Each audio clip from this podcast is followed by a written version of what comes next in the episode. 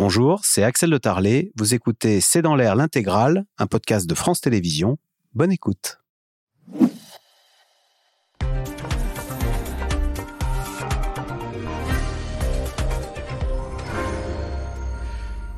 Bonsoir à toutes et à tous. Non, la Russie n'est pas isolée. C'est le message que veut faire passer Vladimir Poutine, qui organise aujourd'hui et demain un grand sommet Russie-Afrique à Saint-Pétersbourg. 17 chefs d'État africains ont répondu euh, présents. En tout, près d'une cinquantaine de pays sont représentés à des degrés divers. Alors, question, que cherche Vladimir Poutine avec ce sommet Russie-Afrique? Et de façon symétrique, pourquoi 17 chefs d'État africains ont répondu favorablement à l'invitation, au risque d'apparaître apparaître comme soutenant la guerre en Ukraine de Vladimir Poutine. Et ce, alors que le Sahel reste miné par l'instabilité politique, avec la nuit dernière un coup d'État au Niger? Les militaires ont pris le pouvoir aux dépens du président démocratiquement élu Mohamed Bazoum, qui est un allié de la France. Quelques 1500 soldats français sont en effet stationnés au Niger. C'est le sujet de cette émission de ce C'est dans l'air, intitulé ce soir Russie-Afrique, le sommet qui défie l'Occident. Pour répondre à vos questions, nous avons le plaisir d'accueillir Vincent Hugeux. Vous êtes journaliste spécialiste de l'Afrique, enseignant à Sciences Po. Votre livre Tyran d'Afrique, les mystères du despotisme postcolonial, c'est aux éditions Perrin. Elsa Vidal, vous êtes rédactrice en chef de la rédaction en langue russe à RFI. Général Patrick Dutart, vous êtes ancien pilote de chasse, vous êtes général de l'armée de l'air et de l'espace. Et enfin, Anthony Bélanger, éditorialiste, spécialiste des questions internationales à France Inter. Merci de participer à cette émission en direct. Elsa Vidal, on commence avec avec vous. Mhm. Euh, pour Poutine, ce sommet Russie-Afrique qui a commencé euh, ce, matin, euh, ce matin et même un petit peu hier avec Al-Sisi, qui durera jusqu'à demain, c'est l'occasion de montrer qu'il n'est pas isolé, de faire une belle photo et d'en jeter plein la vue au monde entier et à son peuple d'ailleurs peut-être. Absolument, en ne s'attardant pas sur les détails, puisque les détails ne sont pas en faveur de la Russie, ni même de l'Afrique pour la Russie, pour qui euh, le, le, marché africain est avant tout l'occasion de damer le pion aux Occidentaux et de rappeler le rôle que l'Union soviétique avait pu jouer en faisant main basse sur cet héritage. Or, dès qu'on rentre dans les détails, on se rend compte que ça marche beaucoup moins bien, qu'il s'agit surtout de stratégies d'affichage et que très peu de choses, depuis le précédent précédents euh, sommets se sont concrétisés. Alors, parce qu'il y avait eu un sommet Russie-Afrique en 2019. Oui, à Sochi, euh, dans un endroit en plus qui, est, qui inaugurait euh, en même temps le, rayonnement russe sur la mer Noire, donc une, mer dont on va parler pour l'accord céréalier. Mais l'année de ce sommet, on avait signé plus de 64 accords, et puis avec les pays, plus quelques-uns avec l'Union africaine. De ces accords, presque seulement 15 ont commencé à donner des signes de vie et l'agence qui était censée les implémenter a été dissoute cette année. Donc il y a beaucoup de choses qui sont faites pour la posture, beaucoup d'effets d'annonce et puis ce sont généralement des institutions euh, comme ça internationales qui servent à faire avancer les intérêts industriels de la Russie à très peu de frais. Alors Vincent Hugeux, depuis 2019, donc 2019 c'était le premier Russie, le premier sommet Russie Afrique, mais depuis il y a eu la guerre en Ukraine. Est-ce que du coup il y a des chefs d'État africains qui ont dit euh, euh, ou des délégations qui ont dit écoutez, moi, euh, je ne soutiens pas votre guerre, Monsieur Poutine, et donc je boycotte votre sommet. Ou est-ce que c'est un succès comme si de rien n'était. Non, non, les, chiffres parlent. 2019, Sochi, 43 chefs d'État et de gouvernement. Cette année, une vingtaine. Alors certes, euh, plus de 45 pays sont représentés, mais si vous êtes représenté par un sous-ministre euh, ou par un ambassadeur à Moscou, ça n'a évidemment pas la même portée. Je vais prendre un exemple ou deux. Le président de la République démocratique du Congo, cet immense pays, l'ancien Zaïre, qui s'appelle donc Félix Tshisekedi, a annoncé qu'il n'irait pas euh, à Saint-Pétersbourg, donc siège de ce. Alors qu'il était venu en 2019. Oui, oui, absolument. Vous avez d'autres chefs d'État qui, alors, ont plus ou moins cédé à des pressions occidentales. C'est évidemment l'argumentaire euh, invoqué à Moscou, c'est que c'est un triomphe au regard des euh, énormes pressions exercées sur les chefs d'État en question. Alors, cela dit, pour nuancer un peu le propos, vous savez, euh, l'Occident a la fâcheuse tendance de, céder à la tentation de l'hémiplégie. On oublie qu'il y a deux hémisphères sur notre pauvre planète, il y a un hémisphère nord, un hémisphère sud. Donc quand on dit, et on le dit trop souvent ici, que Poutine est radicalement isolé, c'est inexact. Mmh. Il suffit d'examiner les votes des résolutions qui condamnait l'agression militaire euh, russe sur l'Ukraine pour s'apercevoir qu'il euh, y a encore un socle qui est au fond assez perméable à une rhétorique anti-impérialiste et anticoloniale assez paradoxale puisque la seule entreprise coloniale du moment euh, sur cette terre c'est précisément l'invasion de, l'Ukraine. Mais ces supports, ces soutiens ont quand même tendance à s'éroder. Euh, au fil des, semaines, et notamment pour la raison qu'Élise évoquait, c'est-à-dire que vous avez un chercheur de, l'IFRI, l'Institut français de relations internationales, qui s'appelle Thierry Vircoulon, qui vient de publier un, rapport extrêmement intéressant qui s'appelle justement euh, La Russe-Afrique à l'épreuve de la guerre, mmh. et où il montre très précisément et très méthodiquement que les promesses qui ont été formulées à Sochi n'ont, pour la quasi-totalité d'entre elles, pas été respectées. Mhm. Euh, Général Patrick Dutertre, euh, votre regard sur ce sommet où il y a quand même des têtes d'affiche. Hein. Il y a alors Macky Sall, le président du Sénégal, il y a le président euh, de l'Afrique du Sud, Cyril Ramaphosa, il y a le président du Mali, de la Centrafrique, et il y a aussi Al-Sisi, le président égyptien, qui est quand même une figure du continent africain. Il y est. D'ailleurs, hier, il était main dans la main, on s'était retransmis à la télévision russe avec Vladimir Poutine. Oui, mais vous faites bien, euh, Axel, de, le relever. Moi, c'est effectivement le pays qui m'a le plus interpellé. Euh, autant je ne suis pas trop étonné avec l'Afrique du Sud, avec le Burkina Faso, avec euh, le Mali, tous ces, l'Éthiopie également, des gens qui sont abstenus dans la résolution de l'ONU que évoquait Vincent précédemment. Hein. en revanche, l'Égypte, qui a forcément condamner, si vous voulez, l'intervention militaire, qu'elle soit présente, ça interpelle. Euh, moi, ma lecture de ça, d'abord, ils ont, euh, il y a un fort contrat euh, en cours, une coopération pour une centrale nucléaire mhm. hein, russe. Euh, installé en, en, Égypte. Euh, L'Égypte, quand même, a des rapports avec l'Occident, euh, que ce soit les Américains, mais surtout les Européens, à la fois pour son tourisme, bien sûr, et puis une coopération militaire avec la France très important. donc, ça interpelle. Cela dit, ma lecture de, des, présences, chaque fois, sont des intérêts individuels, en fait. chacun a plus ou moins son intérêt, veut peut-être ménager l'ancien grand euh, grand frère de l'ex-URSS et en même temps euh, parfois une petite pique aux Occidentaux en disant euh, nous sommes aussi maintenant indépendants et nous, sommes, nous avons notre libre arbitre. Moi, c'est comme ça que je le lis. Anthony Bélanger, une petite pique aux Occidentaux quand, les quand, un chef d'État, quand les chefs d'État africains vont à Saint-Pétersbourg, c'est pour dire aux Européens, aux Américains, vous voyez, un autre monde est possible sans vous. Exactement. Euh, deux choses. D'abord, la Russie n'a jamais été absente d'Afrique. C'est-à-dire qu'elle est l'État successeur de l'Union soviétique. Elle a en Afrique une présence, j'allais dire séculaire, non, enfin en tout cas de décennies, historique, importante. Elle a aidé des, euh, pas mal d'États à se décoloniser. Elle a notamment aidé des, des mouvements de, de, libération des peuples. Je pense effectivement, vous avez raison, à l'Afrique du Sud, euh, au Mozambique, à l'Angola, en fait, dans énormément de pays, au Mali, ailleurs. Euh, donc il y a, y a absolument pas de, surprise à voir la, Russie, euh, comment dire, euh, continuer ou plutôt reprendre la vie favorable d'une certaine manière euh, que, l'URSS ou que l'Union soviétique pouvait avoir il y a encore 20-30 ans sur cette, sur cette partie du monde, premièrement. Deuxièmement, il y a une remise en cause dans le monde entier, notamment euh, dans l'hémisphère sud, partout, de, on va dire des accords de 1945 qui ont, accouché du monde tel qu'on le connaît et de la loi et de l'ordre tel qu'on la connaît. Je pense aux accords de Bretton Woods pour toutes les institutions financières, je pense à la charte de San Francisco pour les institutions politiques et les agences de, de l'ONU, y compris l'ONU d'ailleurs. Euh, L'idée qui est portée par la Chine, mais aussi par la Russie, c'est qu'il va falloir euh, sérieusement négocier pour réformer ces institutions qui sont pour l'instant vues par le reste du monde, ou en tout cas par le Sud, comme des institutions pro-occidentales, faites par les Occidentaux, aux mains des Occidentaux, que d'ailleurs les Occidentaux ne respectent que quand, quand ça les arrange. Donc, euh, pour ces pays, tout ce qui peut commencer à réformer cet ordre mondial décidé par les Occidentaux, que beaucoup d'entre eux voient comme une, la dernière scorie du colonialisme occidental, non pas un néocolonialisme, mais vraiment les, dernières institutions qui, qui depuis 1945 dépendent ont, ont quelque chose à voir avec le colonialisme.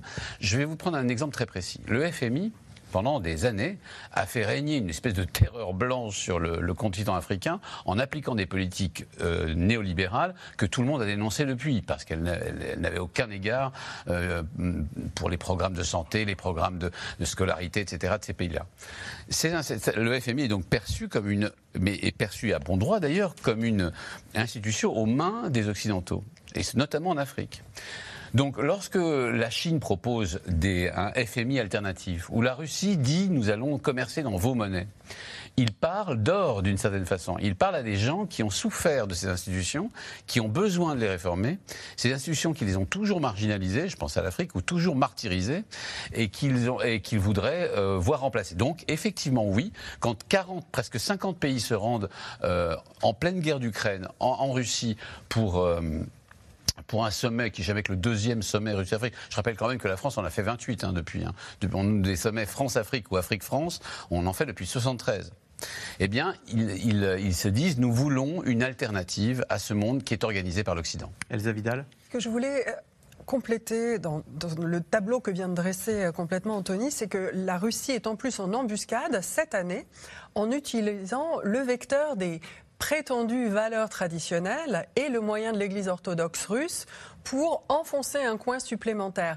Et je, je veux C'est-à-dire qu'il y a l'Occident, c'est un, le néocolonialisme, et puis deux, toutes, ces, toutes ces, valeurs LGBT, wokisme, tout ça dont on ne veut pas. Absolument. Et ce qui se passe, c'est qu'à l'heure où nous parlons, il y a à Saint-Pétersbourg une table ronde où est présent le représentant de l'Église orthodoxe russe en Afrique, de l'épiscopat en Afrique, et euh, la défenseur, très mal nommée défenseur, Maria Lvova Belova, qui est responsable pour les kidnappings d'enfants ukrainiens euh, en Russie, qui vont euh, tous deux venir apporter leur aide, et spirituelle et humanitaire, aux enfants africains.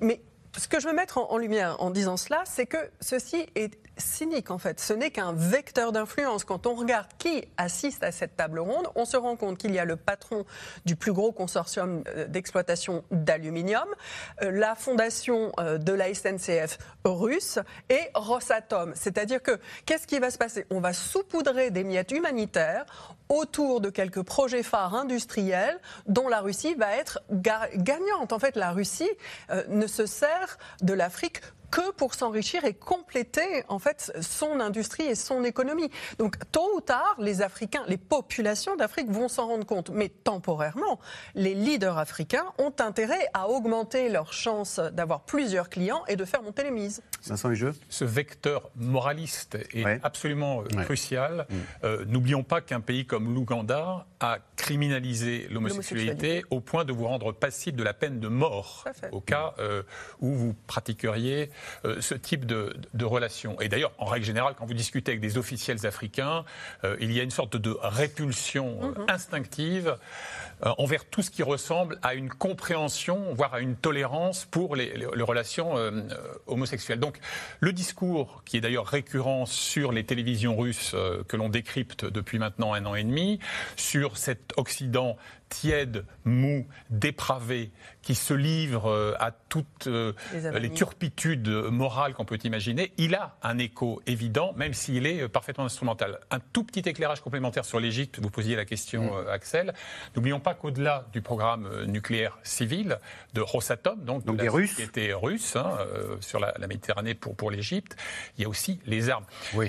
C'est que n'oublions pas que la Russie, dans les années écoulées, a devancé la Chine en termes de livraison d'armes. La Russie n'investit pas, elle fournit. L'Égypte, c'est 8 milliards d'échanges commerciaux sur 20 milliards d'échanges commerciaux entre la Russie et l'Afrique en 2022. Mhm. Et Vladimir Poutine, qui n'est allé que quatre fois sur le continent africain depuis 2012, il n'est allé qu'en Égypte et en Afrique du Sud. Ah Point barre. Alors, pas moins de 49 délégations, dont 17 chefs d'État africains, sont donc réunis aujourd'hui à Saint-Pétersbourg autour de Vladimir Poutine pour un sommet euh, Russie-Afrique, alors que la guerre se poursuit en Ukraine. L'occasion pour le chef du Kremlin de rassurer ses partenaires, restaurer son image abîmée et sortir de son isolement. Sujet de Barbara Steck et Christophe Roquet.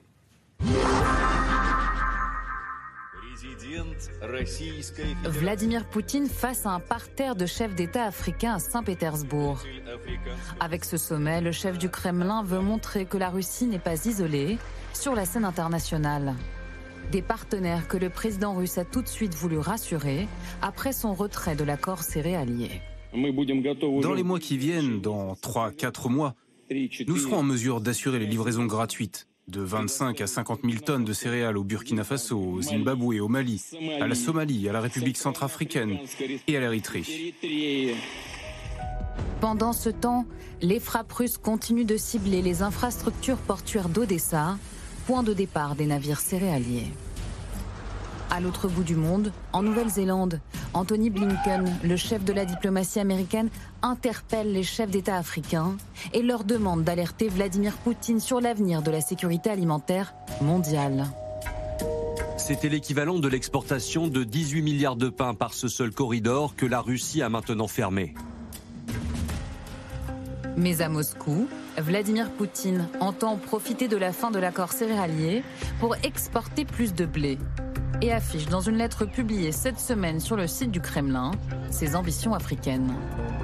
Les sociétés russes sont intéressées à intensifier leur travail sur le continent dans le secteur high-tech et l'exploration géologique dans le secteur énergétique, y compris l'énergie nucléaire dans l'industrie chimique, l'exploitation minière et l'ingénierie des transports, l'agriculture et la pêche. Il y a les mots et il y a les actes. Depuis l'invasion russe en Ukraine, Moscou intensifie son offensive diplomatique en Afrique. Le Kremlin en quête de soutien met les moyens. Le ministre des Affaires étrangères sillonne le continent. Au total, quatre tournées en un an et demi avec toujours la même rhétorique anti-occidentale. Votre déplacement ici avec le Mali, nous voudrions d'abord en souligner le caractère historique parce que des mémoires, en tout cas des diplomates maliens, nous pensons que c'est la première fois que nous recevons ici, en République du Mali, un ministre des Affaires étrangères de la Fédération de Russie. Nous et nos amis maliens, ainsi que l'écrasante majorité des autres pays africains, considérons qu'il est nécessaire d'oublier cette approche de l'Afrique comme une métropole coloniale. Vu comment les Occidentaux ont annexé et exploité ces territoires, ce continent, ils devraient s'habituer au fait que le monde a changé. Un monde tourné vers la Russie selon les souhaits de Moscou et une influence qui s'étend avec la présence depuis plusieurs années de la milice Wagner et de son sulfuro-chef Evgeny Prigogine. Et sa rébellion le mois dernier n'y change rien. Wagner et ses mercenaires russes resteront en Afrique avec la bénédiction du Kremlin. Outre les relations avec cette société militaire privée, les gouvernements de la République centrafricaine et du Mali ont des contacts officiels avec nos dirigeants. À leur demande, plusieurs centaines de soldats travaillent en République centrafricaine en tant qu'instructeurs. Ce travail va se poursuivre. Discret. Ces dernières semaines, Evgeny Prigogine aurait été aperçu dans les coulisses du sommet Russie-Afrique à Saint-Pétersbourg, selon cette photo publiée sur Facebook hier soir. Quelques jours plus tôt, dans une vidéo datée du 19 juillet, le patron de Wagner apparaît cette fois en Biélorussie, entouré de ses mercenaires. Nous devons continuer à nous préparer, nous devons continuer à nous développer. Une nouvelle route s'ouvre devant nous, celle de l'Afrique. Vladimir Poutine, lui, ne pourra pas se rendre en Afrique du Sud fin août pour le sommet des BRICS, en compagnie des autres chefs d'État des grandes puissances émergentes, sous le coup d'un mandat d'arrêt de la Cour pénale internationale pour déportation illégale d'enfants ukrainiens. Le président russe prendrait le risque d'être arrêté. Anthony Bélanger, d'ailleurs, le fait qu'il euh, ne puisse pas se déplacer parce qu'il est sous le coup d'un mandat d'arrêt de la Cour euh, pénale internationale, est-ce que ce n'est pas une, réponse aussi bas? Je ne peux pas me déplacer? Ben Moi, le monde va venir à moi. C'est-à-dire que je ne peux pas aller en, Afrique du Sud, ben c'est l'Afrique du Sud qui va venir à moi. Si, si, la montagne ne va pas à Mahomet, c'est Mahomet qui va à la montagne. L'idée, c'est qu'effectivement, c'était une manière de rattrapage pour lui, parce qu'il ne peut vraiment pas se rendre. Enfin, L'Afrique du Sud a tout tenté hein, pour le faire venir. Et ils, ont, ils ont tenté même délocaliser, de délocaliser le sommet au Mozambique, parce que le Mozambique. Rappelez-nous, hein, parce que l'Afrique du Sud a signé L'Afrique du Sud est partie prenante du, euh, du, traité de la Haye, de la sur la, Cour pénale internationale. Et donc, quand la Haye émet un, un mandat d'arrêt, elle doit, elle est obligée, elle doit euh, arrêter la personne en question. Si Poutine vient en Afrique du Sud, ils sont obligés de l'arrêter et de le livrer. Peut-être pas l'exécutif, mais enfin n'importe quel juge sur la foi de cette, de cette, ce mandat d'arrêt émis par la CPE, la, la, la, CPI. la CPI, pardon, la Cour pénale internationale, euh, eh bien peut décider d'arrêter Vladimir Poutine. Ça, ça, ça embarrasserait suffisamment l'Afrique du Sud de voir Vladimir Poutine 48 heures en garde à vue, même 24 heures, même 2 heures, même arrêté par un juge, même, euh, même conduit dans un commissariat, euh, qu'ils ont tout fait pour essayer euh, de le faire venir tout de même, mais, mais pas en passant par l'Afrique du Sud. C'est pour ça que quand on dit que nous n'avons aucun moyen de rétorsion, que les, les, les, les, Africains sont comme un seul homme derrière Vladimir Poutine, il faut faire un petit peu attention à ce qu'on dit. là, en l'occurrence, on a bien la preuve que, comment dire, l'Afrique du Sud est contrainte par ses propres, par, les, par sa signature, et qu'elle ne peut pas s'y soustraire. Général Patrick Dutartre, question téléspectateur, c'est Henri en Gironde. Euh, ce sommet Russie-Afrique inquiète-t-il les Occidentaux et tout particulièrement les États-Unis? Est-ce que d'une façon, euh, on demande à chaque pays africain maintenant de choisir son camp? Euh, C'est Poutine ou c'est la défense de l'Ukraine? Il y a un discours du président Macron en ce sens. Hein, qui était assez ferme en disant nos amis africains, il faut, en tout cas, il n'a pas nommé les pays, mais dit c'est bien que certains qui sont ni pour ni contre, se positionne compte tenu des enjeux en fait pour euh, la paix dans le monde. Donc euh, ça, le président Macron l'a dit. Euh, le président Biden, à ma connaissance, l'a formulé aussi clairement je ne pense pas qu'il y ait un enjeu majeur euh, pour les Américains. Est-ce qu'il est tique, pardonnez-moi de vous couper, euh, Joe Biden, quand il voit qu'Al-Sisi, euh, parce qu'il y a beaucoup de relations quand même entre États-Unis et l'Égypte, va faire des courbettes devant Poutine? Non, parce qu'il sait que Al-Sisi est suffisamment indépendant, qu'il sert ses intérêts, que les contacts avec les Occidentaux sont tellement forts, y compris les Américains, qu'aujourd'hui, euh, je ne pense pas que ça l'inquiète plus que ça. Euh, ce qui peut être plus inquiétant, c'est ce qui se passe en ce moment au Niger, en fait. Hein. Ah, on va en parler. Voilà, et, ça, pour les Américains.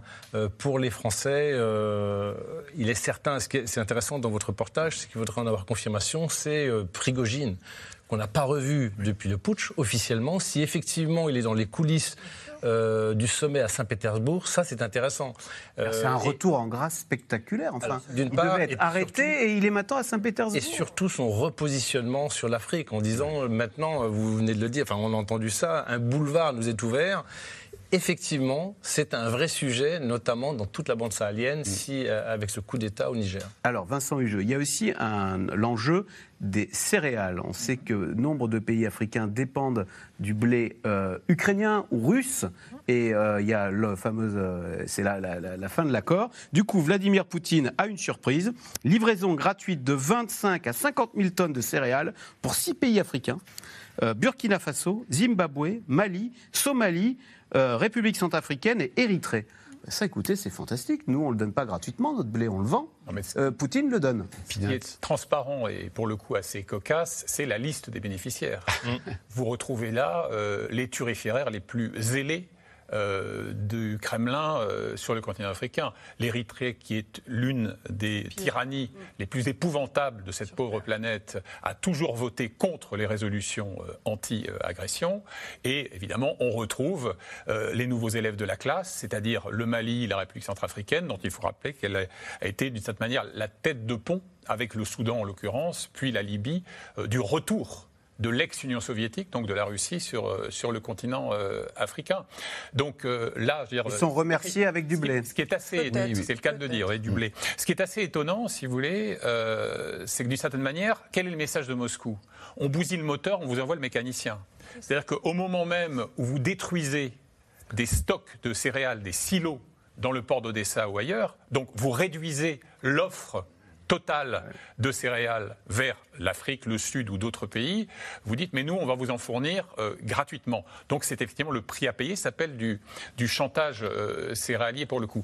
Un petit mot rapidement sur Wagner. Euh, vous on, va, on va en parler. Un titre que il y avait quelque chose de paradoxal retrouvé.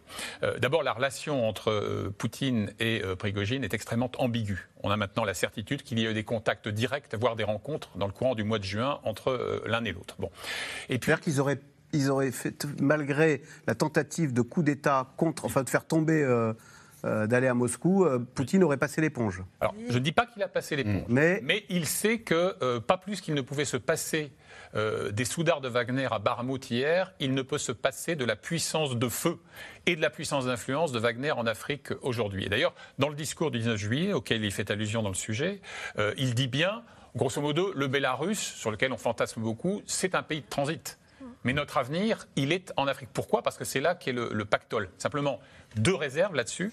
D'abord, euh, cette mutinerie avortée euh, du 24 juin dernier, elle a quand même mis un petit coup dans l'aile au mythe mm. de Poutine l'homme fort. Et puis deuxièmement, l'argument des Occidentaux, qui est irrecevable, inaudible aujourd'hui, mais qu'ils essayent quand même de porter auprès de leurs interlocuteurs africains, c'est comment pouvez-vous faire confiance à un Evgeny Prigogine, celui-là même qui a mordu la main, qui l'a façonné puis nourri? Hmm. il n'empêche, Général Patrick Dutart, pour tous ces présidents, on va parler du Niger dans un moment, qui euh, sentent qu'un euh, coup d'État n'est jamais impossible, c'est bien pratique d'avoir euh, les mercenaires de Wagner pour vous défendre. En fait, ils sont plus là pour défendre le patron que la population. Ah, mais complètement. Ah, complètement. C'est-à-dire tout, toutes les, ce sont des dictatures en fait, qui, ou des dictateurs en tout cas, qui se payent les services de Wagner et ça se fait de tenir au détriment de la population et des ressources du pays. Et ça, c'est terrible. Mais le, malheur dans tout ça, c'est que les populations africaines n'en sont pas conscientes. Elles sont dans cet anti-occidentalisme post-colonial. Donc elle préfère Wagner à un soldat français qui va rappeler l'époque coloniale? Et malheureusement, aujourd'hui, il y a cette vague de euh, mes malheurs, euh, ben, c'est l'Occident et notamment la France, en tout cas dans la bande sahélienne, parce que finalement, ils sont là depuis 50 ans, ils n'ont rien fait, on n'a pas avancé. Et, tous les malheurs du monde, un peu, sont dans cette, dans, cette zone-là, euh, sont un peu mis, évidemment, de manière totalement abusive sur la France. et on ne peut que le constater. Mais les vecteurs utilisés par la Russie, enfin les dirigeants russes et Wagner pour enfoncer encore une fois leur influence dans les sociétés africaines sont très intelligents. C'est-à-dire qu'ils parlent à travers des médias en langue locale à une partie de la population que nous avons négligée, qui n'est pas éduquée, pas éduqués en français ni en anglais, donc en langue locale, par sur les réseaux sociaux, sur les téléphones des vidéos anti-françaises, sur les réseaux sociaux. Et il faut quand même aussi rappeler que la connaissance que les populations locales ont euh, de ce que peut être Wagner, de en quoi Wagner est différent de l'armée et de l'État russe est absolument infime. Mhm. Alors ça ne saute pas aux yeux, et il n'y a aucune raison de la connaître. Et puis il faut parler aussi de la situation de ces populations qui sont dans un moment de désespoir et les Russes, les dirigeants russes en Afrique achètent des manifestants comme ils les achètent en Moldavie. Des moyens que nous, nous répugnons à utiliser. Et donc, nous sommes engagés dans une lutte qui est extrêmement déséquilibrée.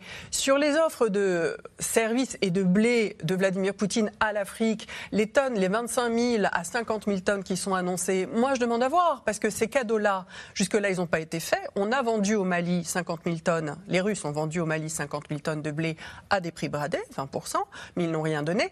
Et la part qui est évoquée à l'heure actuelle ressemble beaucoup à la contribution des Russes au programme alimentaire mondial, ce que nous faisons aussi. Ça s'appelle l'aide alimentaire. Oui, donc attendons sur les, euh, les, grandes déclarations. Alors un mot, Anthony Bélanger, sur Wagner. On se demande qu'est-ce qui, qu'est-ce qui fait qu'ils sont appréciés? Euh, C'est peut-être aussi leur efficacité, comme vous disiez, parce que eux, au moins, ils se posent pas de questions quand ah, il s'agit de traquer les djihadistes. Ils tapent dans le tas et euh, ils ont des résultats. déjà, oui. C'est-à-dire que, mais de, enfin, comment vous dire?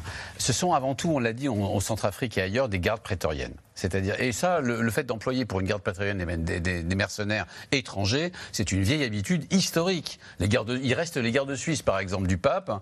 Euh, c'est une garde prétorienne d'une certaine manière. Nous avions aussi nos gardes suisses. C'est ceux qui ont été massacrés à la Révolution française, vous savez, qui devaient garder euh, le, roi et la reine. Donc l'idée d'employer des, troupes étrangères pour garder, parce qu'elles n'ont aucun intérêt sur place, autre que la loyauté de l'argent, ça, ça marche depuis, allez, depuis les Numides, depuis, euh, depuis les guerres, les guerres euh, les guerres puniques. Bon, ça c'est la première chose. Deuxièmement, euh, faire mettre un papier, une, une, feuille de papier cigarette entre la Wagner et la Russie, c'est pas possible en ce moment. Donc quand vous avez, alors attendez, pour les Africains, Wagner, c'est l'armée. C'est la Russie. Et d'ailleurs, la Russie s'emploie aujourd'hui après avoir. Avant, on avait les soldats français, maintenant on a les soldats russes. Voilà, l'idée, c'est ça. Et les soldats russes ont moins d'intérêt, euh, comment dire, euh, cachés, lointains, historiques, avec nos pays qu'avec que, les soldats français, qui étaient, qui étaient ensuite l'ancienne puissance coloniale.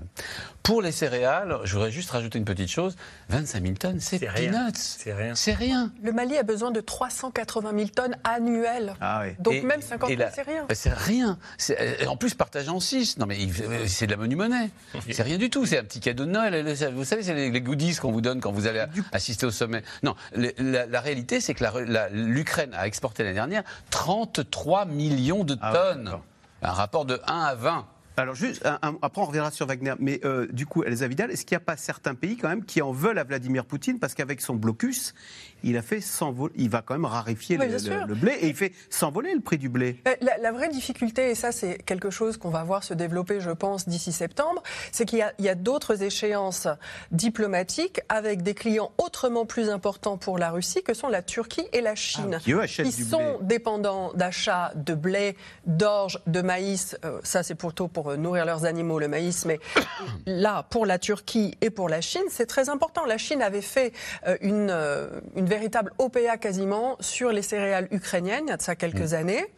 Euh, la Turquie a besoin de ces importations pour limiter un peu euh, l'inflation sur les produits alimentaires. Donc à suivre comment ces deux-là, qui sont quand même les, poids lourds de la diplomatie russe, les alliés euh, les plus lourds de la Russie sur le marché international, vont vivre ce moment. Est-ce que la Russie a la capacité, grâce à ses récoltes de cette année, de les satisfaire eux aussi? À voir. En août, on aura la rencontre Erdogan-Poutine. Ensuite, on aura les BRICS à la fin du mois d'août. Mhm. Et là, on verra comment ça va se négocier. Vincent je, voudrais revenir sur ce que disait Elsa Vidal sur comment euh, les Russes manipulent via une propagande sur les réseaux sociaux et véhiculent un sentiment anti-français très efficace euh, dans certains pays africains. Est-ce que néanmoins les méthodes de Wagner qu'on a décrites, c'est-à-dire de la corruption, du pillage, zéro déontologie on tape dans le tas, est-ce qu'il y a un moment où euh, on va se dire ah bah quand même les Français on avait beau ne pas les aimer mais ils se conduisaient quand même plutôt mieux moins mal. Ça prendra du temps mais il faudra que tous ceux qui ont tiré profit de ce virage sur l'aile pro-russe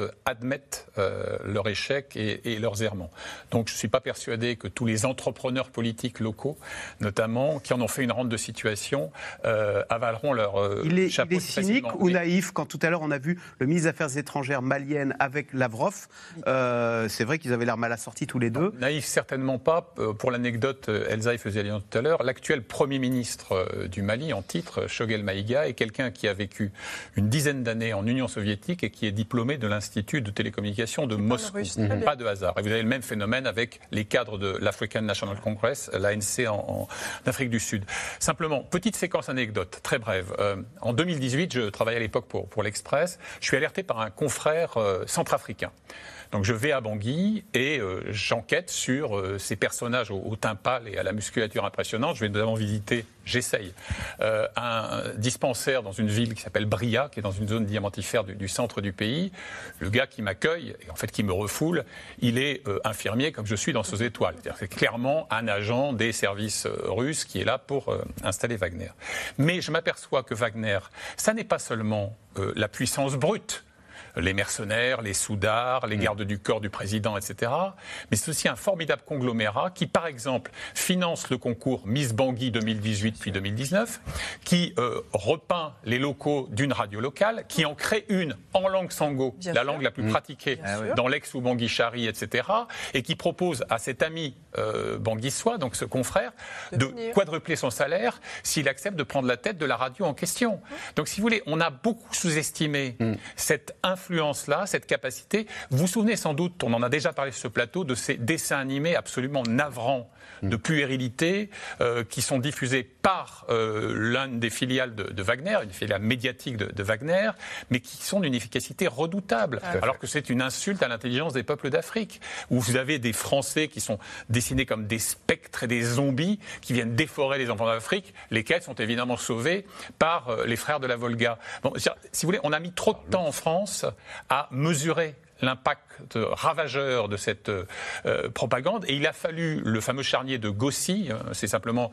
un charnier qui avait été mis en scène de manière assez théâtrale par euh, les Wagner et par des membres des forces armées maliennes pour imputer à la France un massacre imaginaire.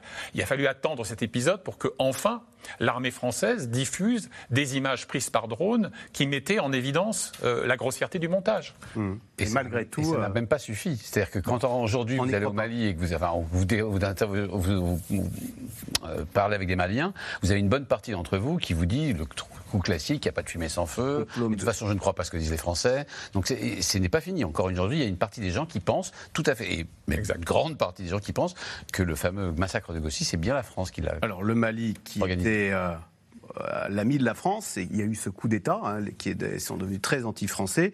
Eh bien, il y a eu le Burkina Faso, un coup d'État l'an dernier également. et là, on a au Niger le président démocratiquement élu qui a été renversé la nuit dernière. Paris perd une fois de plus un allié stratégique et crucial au Sahel, où les troupes djihadistes étendent leur emprise, tandis que l'influence de la Russie, on l'a dit, ne cesse de progresser. Sujet de Walid Berissoul et Ilana Azinko. Mesdames et messieurs, bonsoir. Depuis ce matin, une tentative de coup d'État est en cours à Niamey. C'était hier soir à la télévision nigérienne. Le présentateur du JT, remplacé à l'écran par des hommes en treillis militaires. Interruption des programmes, signe qu'un coup d'État se confirme au Niger. Nous, forces de défense et de sécurité, avons décidé de mettre fin au régime que vous connaissez toutes les institutions ici de la 7e République sont suspendues. Retenu depuis hier matin dans sa résidence officielle par sa propre garde qui aurait initié le putsch, le président Mohamed Bazoum, élu démocratiquement il y a deux ans, affirme ce matin encore qu'il représente toujours l'autorité légitime. Les acquis obtenus de haute lutte seront sauvegardés. Tous les Nigériens épris de démocratie et de liberté y veilleront. Et dans les rues de la capitale, ses partisans bravent parfois les tirs à balles réelles des forces armées.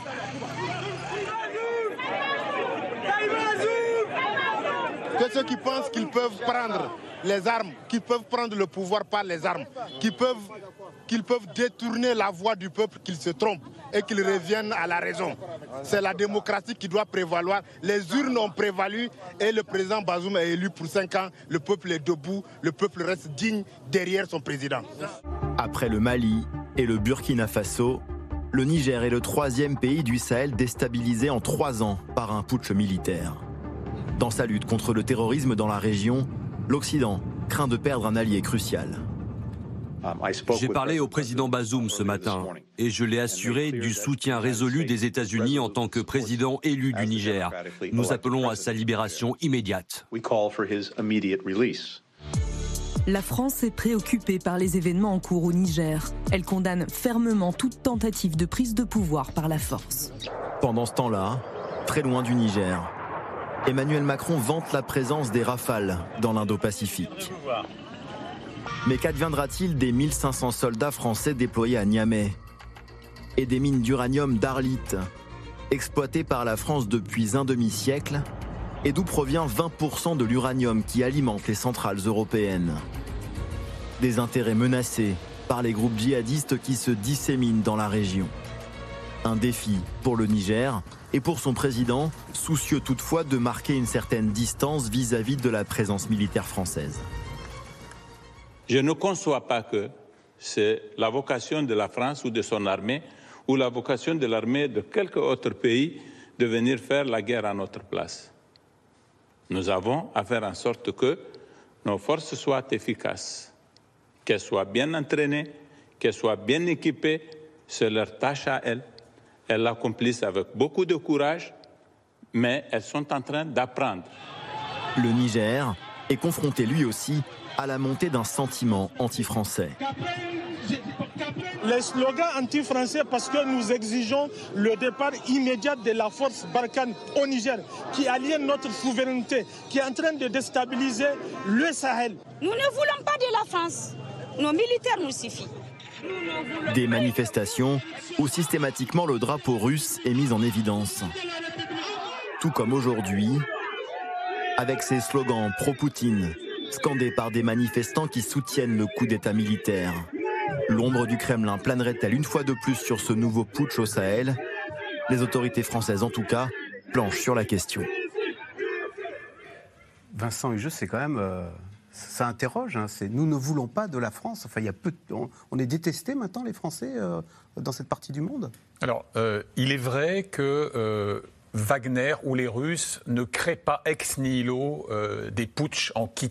Hein. Vous avec euh, le manuel du PPP, le parfait petit putschiste, euh, le surgissement très anachronique euh, d'un type en treillis qui vient lire laborieusement une déclaration grandiloquente avec toujours la mauvaise gouvernance, la corruption, l'échec sécuritaire. Mais Wagner, effectivement, surfe sur euh, un terreau extrêmement propice, euh, très fécond en, la matière, qui est aussi, soyons clairs, la rançon euh, des arriérés postcoloniaux qui n'ont jamais été vraiment soldés. Exactement. La France-Afrique, ça a existé.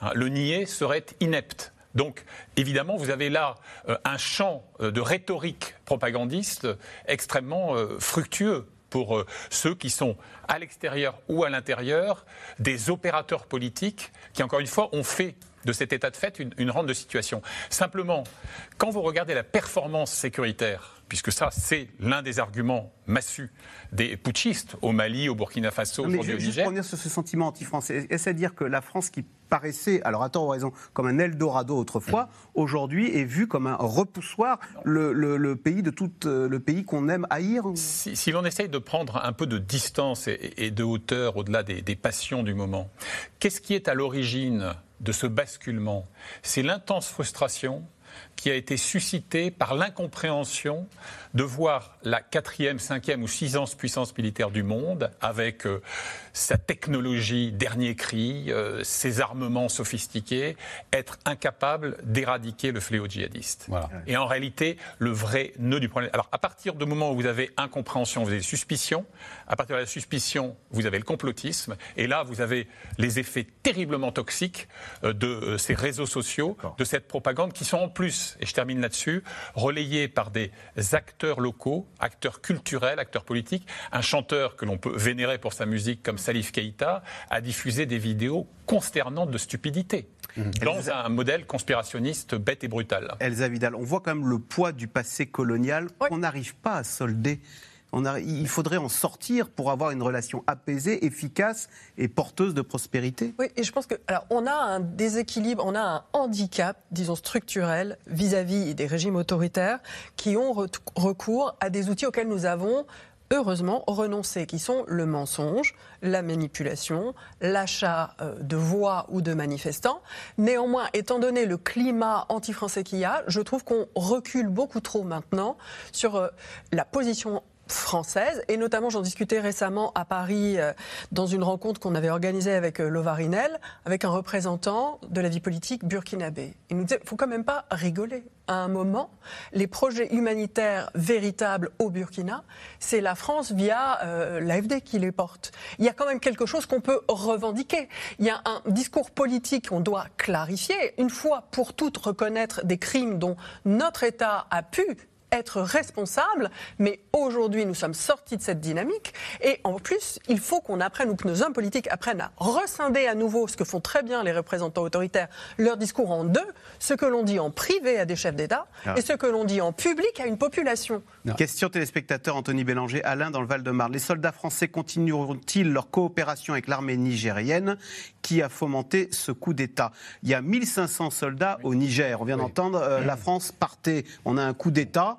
À un moment, il faut savoir plier bagage c'est un, et rentrer chez soi. Oui, alors Quand on est à ce c'est- point. c'est- euh, c'est- vrai qu'on avait un peu replié sur le Niger toutes nos, toutes nos toutes les capacités Barkhane. Voilà, toutes les capacités Barkhane qui avaient notamment euh, dû se, se partir du Mali ou du Burkina Faso. Euh, c'est vrai aussi que les Américains ont sur place une base de drones notamment, euh, que l'Europe a sur place quelques contingents. Non, le, Niger c'était enfin le- c'était un peu le chéri bibi de- des Occidentaux dans la dans la région. C'est-à-dire c'était quand même un- à la fois par sa position stratégique et en même temps par le fait qu'elle n'a pour le coup jamais euh, été l'allié ni de l'Union soviétique ni de la Russie jusqu'à présent.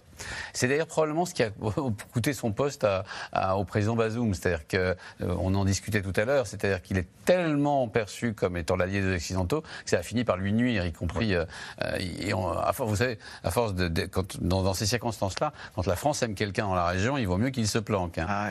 Non, je voulais juste revenir aussi sur le fait. Donc, est-ce qu'on va continuer à avoir une, une coopération? A priori, on va essayer quand même, parce que euh, on a beaucoup de choses à, mais ah, on va essayer quand même. Mais à mon avis, on va pas y parvenir. Que petit à pour, pour une raison très simple. Vladimir Poutine, lui, n'a pas décidé comme Macron. Vous vous souvenez d'Emmanuel Macron qui disait qu'il ne fallait pas humilier la, la Russie Eh bien, Vladimir Poutine, lui, a décidé d'humilier la France. Absolument partout où elle se trouve. Elle se trouve en Afrique, les uns après les autres, les États dans lesquels elle avait Ah des accords de coopération Le Mali. le Mali, le Burkina Faso, bon, l'Algérie, ça s'est jamais très bien passé, euh, le Tchad, qui est en ce moment, en, qui pose, qui a en ce moment une. Poutine nous déloge les uns après les autres. Tous les pays où nous En commençant par la Centrafrique, ce qui nous fait particulièrement mal, parce que pour le coup, nous sommes une puissance à sa portée. C'est-à-dire qu'il euh, ne, peut, pas déloger ni humilier les États-Unis, ni même la Chine, ce serait trop dangereux. La France, c'est une puissance à sa portée. Et donc, il lui donne des petites leçons de choses dans tous les endroits où elle a des intérêts. Retour sur le euh, Niger, général Patrick Dutartre. C'est aussi simple pour l'armée euh, de renverser un président démocratiquement élu et qui a le soutien de Joe Biden, des Occidentaux, etc. ce général Tiani, puisque c'est lui qui est à l'œuvre, euh, comment ça se passe euh, Il suffit, au fond, avec quelques militaires, euh, on va prendre la télé et on, assigne à résidence le président démocratiquement élu et hop, c'est terminé En Afrique, oui. C'est pas plus compliqué que ça. ça dépend de, la garde qu'il y a autour du, du, président du pays en place. si sa garde présidentielle, parce que l'origine du coup d'État, pour l'instant, du putsch, il faut, il faut voir la suite. Hein. On est encore qu'au début. Hein. Peut-être qu'on va mm. voir si les choses sont effectivement stabilisées. Il faut vérifier qu'il y ait ralliement de toutes les forces armées ou toutes les forces de l'ordre euh, du Niger derrière euh, les putschistes. Euh, sur la photo, on voyait presque tous les commandants second. Je crois qu'il y a un seul responsable du commandement national. il y a eu un communiqué qui est très important du chef d'état-major des armées nigériennes, le général Abdou Sidikou Jossa ou Jissa, euh, qui a dit euh, pour éviter un banc de sang, pour l'instant, euh, je, je, me rallie en fait aux, putschistes. Donc il faut voir si effectivement ce ralliement est, est, est, acté, s'il y a unanimité si des forces militaires, et auquel cas évidemment le président est totalement isolé. Hein. Vincent Hugeux, d'abord est-ce que le Niger qui était une démocratie, bah voilà, va devenir une dictature? Est-ce que la démocratie recule au Sahel et plus généralement sur le continent africain?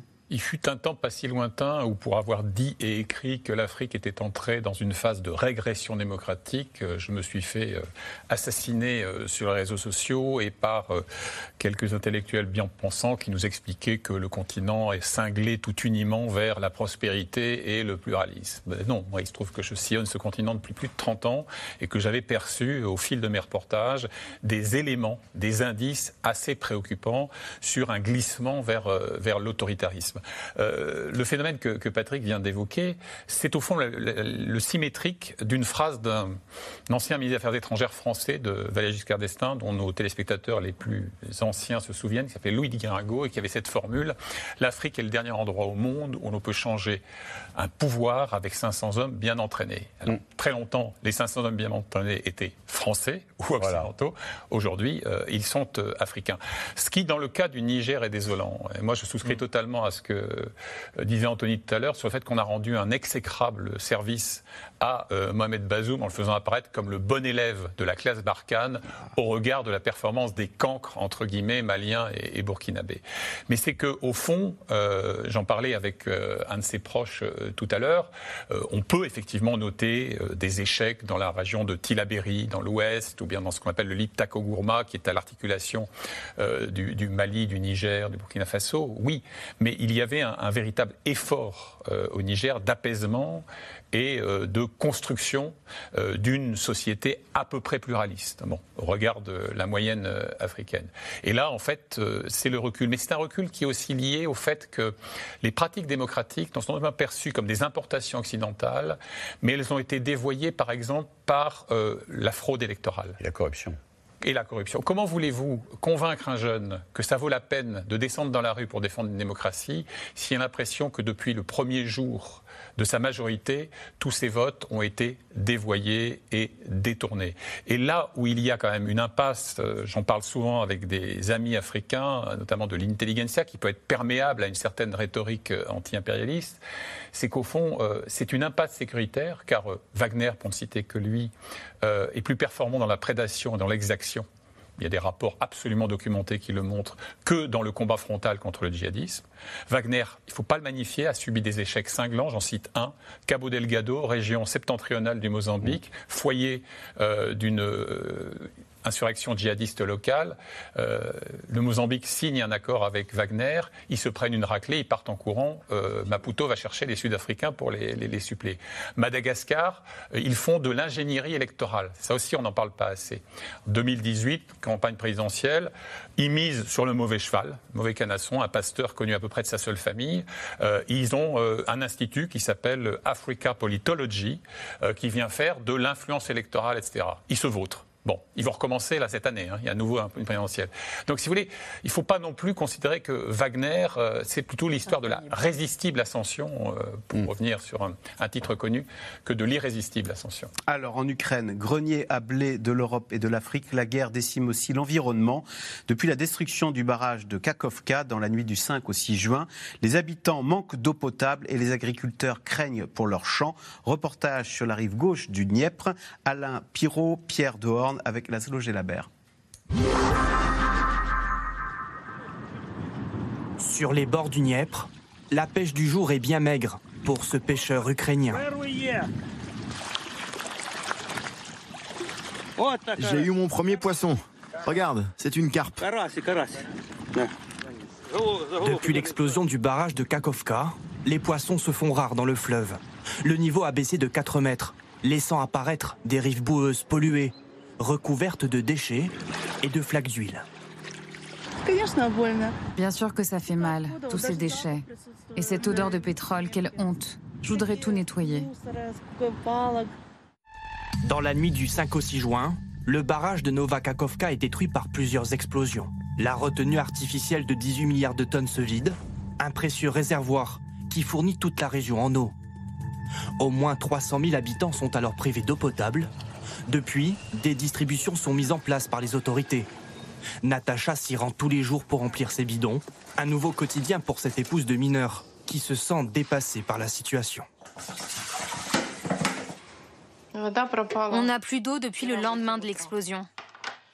La mairie nous a dit que les pompes ne peuvent plus fonctionner. Et il n'y a nulle part dans la région pour en puiser ailleurs. On va dire qu'il y a des gens dans une situation pire que la nôtre, alors on surmonte. Nos gars dans les tranchées n'ont pas d'eau non plus. Les conséquences sont aussi environnementales. En amont du fleuve, le secteur se retrouve à sec. Spectateurs impuissants, ces riverains assistent à l'agonie de milliers de poissons, asphyxiés. J'en pleure. Vous voyez tous ces poissons qui sont morts Regardez, il y en a partout. C'est toute notre nature qui est en train de mourir. Le Dniepr, une précieuse ressource naturelle pour le sud ukrainien, l'une des régions les plus sèches du pays. Dans cette zone agricole, la rupture du barrage peut priver d'eau des centaines de milliers d'hectares et rendre difficile l'irrigation des cultures. Une angoisse de tous les instants pour Anatolie, qui scrute ses champs de maïs avec inquiétude. Si on irrigue bien, les plants poussent à hauteur d'homme. Et c'est du bon maïs. Sans eau, ça ne poussera pas et la qualité sera mauvaise. Vous travaillez dur toute votre vie, et puis voilà, c'est sûrement pour rien. À cause de tout ça, on n'a plus de perspective. À certains endroits, l'eau a même complètement disparu, au plus grand regret de Nikita et Paulina. Avant l'explosion de Kakovka, il y avait des canards ici qui nageaient dans ces roseaux. C'était leur sanctuaire. Il y avait aussi des écrevisses et plein d'autres animaux. Maintenant que tout est asséché, ces animaux n'ont nulle part où se cacher. Ils ont quitté leur habitat naturel et ils ne savent plus où aller. Ce jeune couple originaire de Zaporizhia se souvient des jours passés ici en famille, dans une autre vie. Ce qu'on voit sur cette vidéo, c'était juste ici. Leur petit coin de paradis, où ils aimaient faire du jet ski, désormais méconnaissable. Quand je reviens maintenant dans les endroits où j'avais l'habitude de nager, de faire du paddle avec mes parents, cela me fiche un coup au moral. Ça me rend triste parce que je me souviens de la belle époque. Et dans le même temps, vous êtes rouge de colère de voir ce que les Russes ont pu faire à votre terre alors que vous n'êtes coupable de rien. Ils nous attaquent et détruisent tout autour de nous. Paulina n'est malheureusement pas prête de revoir cet endroit comme dans ses souvenirs. Selon le ministère de la politique agraire ukrainien, la destruction du barrage pourrait bien transformer les champs du sud de l'Ukraine en désert l'année prochaine. Général Patrick Dutartre, on voit le drame des civils ukrainiens. Néanmoins, ça fait un an et demi maintenant que ce conflit euh, s'éternise et on a l'impression d'un conflit gelé. Qu'en tous les cas, la fameuse contre-offensive ukrainienne n'a pas porté toutes ses promesses et qu'elle n'a pas changé le cours de la guerre. Oui, juste un mot sur votre reportage. Le désastre environnemental, on n'en parle pas assez, hein, bien sûr, mais il est terrible. Hein. Ces guerres, les destructions que ça, impacte sur la nature et sur euh, la biodiversité, c'est terrible. Euh, oui, effectivement, on a l'impression d'ailleurs que ce, conflit euh, s'enlise un petit peu, mais c'est totalement d'actualité parce que vous savez que depuis ce matin, euh, il y a une contre-offensive, euh, enfin, je veux dire, une deuxième phase de la contre-offensive qui est, qui est engagée hein, euh, du côté de Zaporizhia, dans le sud, hein, en direction de bah, essayer de pour couper toute la zone sud de, de, l'Ukraine de façon importante avec plusieurs bataillons de chars. on en est au, depuis quelques heures. C'est tellement important d'ailleurs que le président russe en a parlé dans ses discours aujourd'hui hein, et qui suit d'ailleurs avec une l'actualité du front avec une précision qu'on l'a pas euh, observée depuis plus d'un an. Hein. Donc ça, prouve que c'est quelque chose qui l'intéresse. C'est une nouvelle offensive ukrainienne après. Absolument, notamment une offensive blindée. Alors qu'est-ce qu'elle va donner? On n'en sait rien. Hein. Euh, il faut attendre plusieurs heures, seulement plusieurs jours, pour voir si elle va. Euh, et c'est peut-être d'ailleurs une amorce de contre-offensive aussi, parce que. Les, Ukrainiens sont tellement attendus sur cet axe. Eh ouais. Euh, au sud de Zaporizhia hein, pour couper en, grosso modo en deux la zone et puis euh, euh, éliminer un axe de ravitaillement pour la Crimée que, que c'est un, un, vrai sujet. Mais là, il est trop tôt pour en parler. Il y a une vraie attaque qui va se passer dans, dans, les jours et les semaines qui viennent. Anthony Bélanger, est-ce que c'est pas aussi l'Ukraine qui jette ses dernières cartouches parce qu'on entend ça et là que les Américains s'impatientent maintenant. Ça fait un an et demi que ce conflit euh, a commencé, on n'en voit pas la fin et ils souhaiteraient un petit peu euh, exiger des Ukrainiens qu'ils aillent à la table des négociations pour mettre fin à cette guerre, quitte à sacrifier une partie du Donbass qui est aujourd'hui occupé par les Russes. Ce qui est vrai, c'est que d'abord, il y a jamais, les, Russes n'ont jamais cessé de, négocier ni de voir les Américains. D'ailleurs, aujourd'hui, il y a un, article qui est paru dans le Moscow Times qui le raconte. Euh, Moscow Times, c'est un journal indépendant euh, qui, euh, qui s'intéresse aux affaires de la Russie. C'est une très bonne source, d'ailleurs, je vous le conseille à tous. Ça se passe en anglais, qui raconte avoir rencontré des, négociateurs américains qui, grosso modo, voient une fois tous les deux mois, enfin, voient deux fois par mois, euh, leurs homologues russes pour discuter le bout de gras. Le bout de gras, ça ne veut pas dire la fin de la guerre en Ukraine. Euh, par contre, ce qui est vrai, c'est qu'il y a de plus en plus d'hypothèses de sortie qui sont, que je commence à voir pointées dans la presse américaine et les journaux spécialisés. C'est-à-dire que tout à coup, on vous parle de la, de la, euh, de la solution coréenne, mettre un armistice et puis. Comme entre la Corée du Nord et la Corée du Sud. Voilà, après, on, vous, on, recommence à, à, parler de conflits gelés, comme, euh, comme l'Union soviétique et la Russie d'ailleurs savent parfaitement le faire. C'est-à-dire des, conflits qu'on n'a pas résolus, qui sont gelés, comme la Transnistrie, comme l'Ossétie du Sud ou l'Aprasie en Géorgie, comme, comme le Haut-Karabakh par exemple, euh, qui, qui, entretiennent un abcès de fixation, mais qui, qui, sont, qui n'entraînent pas la guerre. Ce qui est vrai euh, dans cette affaire, c'est que la stratégie de Vladimir Poutine, là, en ce moment, c'est clairement, en ce qui concerne les grains, ce qu'on vient de voir, hein, la, politique agricole, de ruiner l'Ukraine. Il n'y a pas de raison. C'est un, d'empêcher l'Ukraine sur l'ensemble de la mer Noire, il n'y a pas un bateau ukrainien qui ne sortira des ponts, euh, des ports ukrainiens euh, dans, les, semaines qui viennent, tant que je, tant que je négocie ou je ne négocie plus l'accord céréalier, premièrement. La mer Noire est un lac russe, ce que d'ailleurs les, Turcs ne vont pas apprécier. Euh, et la deuxième chose, c'est qu'il n'est pas question Aujourd'hui, plus personne n'est surpris par la guerre en Ukraine. Il l'avait été en février. Donc on pouvait comprendre qu'un accord sur les... Ça, c'est le raisonnement russe. Hein. On pouvait comprendre qu'en quelques mois plus tard, en mars-avril, on ait signé un accord pour que au moins les céréales qui devaient mm-hmm. sortir puissent sortir. Mais maintenant, ça fait un an et demi. Il n'y a aucune raison de faire de, de que euh, j'accorde cet avantage financier à l'Ukraine en laissant ces grains sortir. Votre regard, Elsa Vidal, sur ce, ce dont on parle à l'instant, c'est on a l'impression que les Ukrainiens militairement n'arrivent pas à prendre l'avantage et qu'il y a une lassitude du côté américain Alors, il y a effectivement deux temps très différents, deux temporalités très différentes. La temporalité politique et médiatique et la temporalité militaire. On doit se laisser un peu de temps du côté militaire pour voir euh, si, sur le terrain, l'Ukraine est capable de concrétiser des victoires significatives qui permettront d'aborder un cycle, peut-être à l'hiver prochain, d'aborder un cycle de négociations en position de force relative. Plus la victoire sera importante, plus la position de force sera importante également. Et il est vrai qu'on a des signaux depuis plusieurs mois du côté américain qu'il y a une faveur qui est donnée à une, à une solution négociée. On entend parler de la solution coréenne depuis mm. six mois à peu près. Et si on en entend parler, c'est pas parce qu'elle se profile, c'est parce que certains veulent aller vers cela. Mm. C'est quand même assez différent. La réalité, c'est qu'on dépend vraiment de ce qui va se passer sur le terrain militaire, que l'histoire est en train de se faire sous nos yeux. On y contribue néanmoins. Quand on entend euh, certains éléments euh, du département d'État dire attendez, on ne s'est pas encore mis d'accord sur le calendrier de formation des pilotes ukrainiens, j'entends effectivement qu'il y a moins d'enthousiasme. Mm. Mais l'Ukraine a déjà su retourner ce, genre de situation en amenant des victoires. Il faut des victoires pour maintenir le soutien allié après le sommet de Vilnius. D'accord. Mais autant l'Europe reste très en faveur et très, euh, eh, très à l'offensive, autant à Washington, il y a un peu. Euh, il y a deux choses quand même. Au sommet de Vilnius, les Américains et les Allemands n'ont pas souhaité donner une carte d'invitation à l'Ukraine. La France est positionnée beaucoup plus fermement en faveur de l'Ukraine et de l'adhésion de l'Ukraine à l'OTAN.